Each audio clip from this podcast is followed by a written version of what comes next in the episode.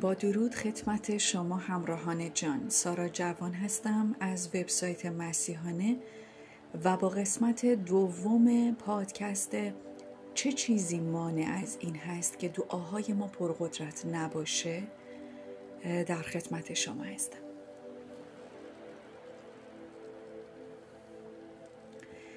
در قسمت اول چه چیزی مانع از این هست که دعاهای ما پرقدرت باشه؟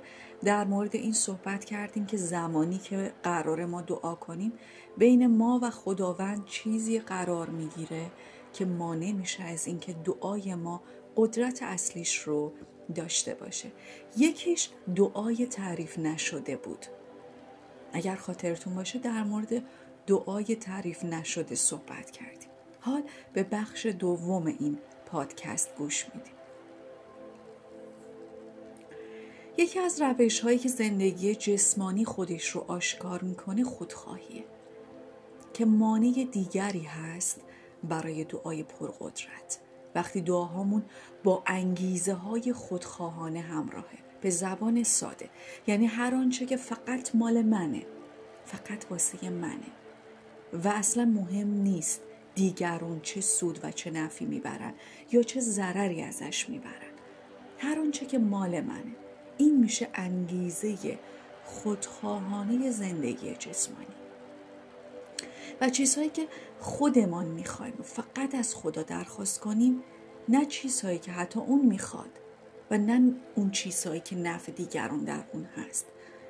این انگیزه ها مانع میشه که دعاهامون پرقدرت باشه. از این رو خاطر جمع هستیم که هرگاه از خدا چیزی رو مطابق خواست او به طلبیم دعای ما رو میشنوه چرا؟ به خاطر اینکه خداوند همه رو دوست داره و نفع همه رو در نظر می‌گیره و خودخواهانه مثل زندگی جسمانی به کسایی که خلق کرده و آفریده نگاه نمی‌کنه که در این بخش هم ما می‌تونیم اشاره بکنیم به اول یوحنا فصل پنج آیه چهارده. درخواست کردن باید مطابق با اراده خدا یعنی تسلیم خواست و اراده او بودنه. عیسی مسیح باید الگوی ما در دعا و البته در هر چیزی باشه. او همیشه بر اساس خواست پدرش دعا می کرد ای پدر اگر خواست توست این جام رنج و زحمت را از مقابل من بردار اما در این مورد نیز می‌خواهم اراده تو انجام شود. نخواست من. طبق لوقا فصل 22 آیه 42 اگر خاطرمون باشه در باغ جتسیمانی زمانی که آخرین دعاهاش رو عیسی مسیح با خداوند می‌کرد اونجا بهش گفت. گفت این جام رو بردار نه به خواست من بلکه به اراده خودت. یعنی اگر حس می‌کنی راه دیگری وجود داره برای اینکه این رنج کمتر بشه آن را اعمال کن. در غیر این صورت هر آنچه تو بخوای. و من تسلیم خواست تو هستم. دعاهای خودخواهانه همیشه دعاهایی هستند که به قصد خوشنود ساختن تمایلات خودخواهانه ما هستند. یعنی هر آنچه که خواست منه من رو خوشحال می‌کنه. و ما نباید انتظار داشته باشیم که خداوند به چنین دعاهایی پاسخ بده.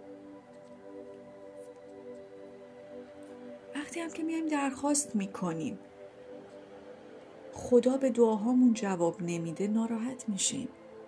و خودمون رو شروع می‌کنیم طبق زندگی دنیوی مقایسه کردن و با خداوند کلنجار رفتن و با اینکه چرا صدامون رو نشنید و اصلا اون هسته اون شالوده و بنیان رو نگاه نمی‌کنیم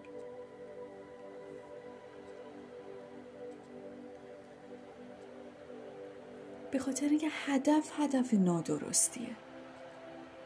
شما فقط در پی به دست آوردن چیزهایی هستید که باعث خوشی و لذتتون میشه. یعقوب فصل چهار آیه سه. زندگی که مطابق باشه با تمایلات خودخواهانه و نفسانی مانع از این میشه که دعای ما به سرانجام و گاهی هم باعث میشه که ما نسبت به دیگران سخت دل باشیم. چرا؟ به خاطر اینکه چیزی رو خواستیم که شاید برای بقیه منفعتی توش نباشه و شاید دیگران رو دچار رنج کنه. بیشک خداوند به این دعا متفاوت خواهد بود. اگر ما نیاز دیگران رو برآورده نکنیم و نسبت به نیاز دیگران بی تفاوت باشیم. حتی اگر برآوردهشون نکنیم. اگر گوشه ای از نیاز ما به کسی رنجی وارد می‌کنه نمی‌تونیم انتظار داشته باشیم که خداوند تفاوت نشون بده به درخواست ما و دعای ما. وقتی که برای دعا به سمت خداوند میریم اولین توجه و دقدقه ما باید خواست خدا باشه. ما می‌تونیم درخواست کنیم ولی در نهایت باید بگیم آنچه به خواست توست. و اگر برآورده نشد آگاه باشیم که پشت این درخواست شاید چیزهایی وجود داشت که به دیگران آسیب وارد می کرد. و طبق اون آیاتی نبود که همسایه خودت رو مانند خودت دوست داشته.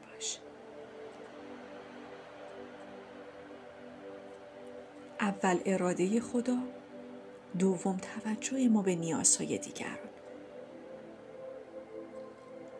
این به این معنی هستش که ما باید دیگرون رو بهتر از خودمون بدونیم و علاقه های دیگرون رو بالاتر از علاقه های خودمون بدونیم. طبق فیلیپیان فصل دو آیه های سه تا چهار. زیرا خداوند تمام بنده هاش رو یکسان دوست داره. و وقتی که ما این رو با خودمون مرور کنیم در هنگام خواستن و دعا کردن محتاطانه دعا می‌کنیم. من اینجا بخش دوم پادکست رو به پایان میرسونم. به این دلیل که تعمل کنیم رو این بخش و ببینیم که چطور دعا کردن رو پیش ببریم تا به خواسته هامون برسیم جوری که به بقیه آسیب وارد نشه و خداوند هم راضی باشه. با سپاس از شما همراهان جان.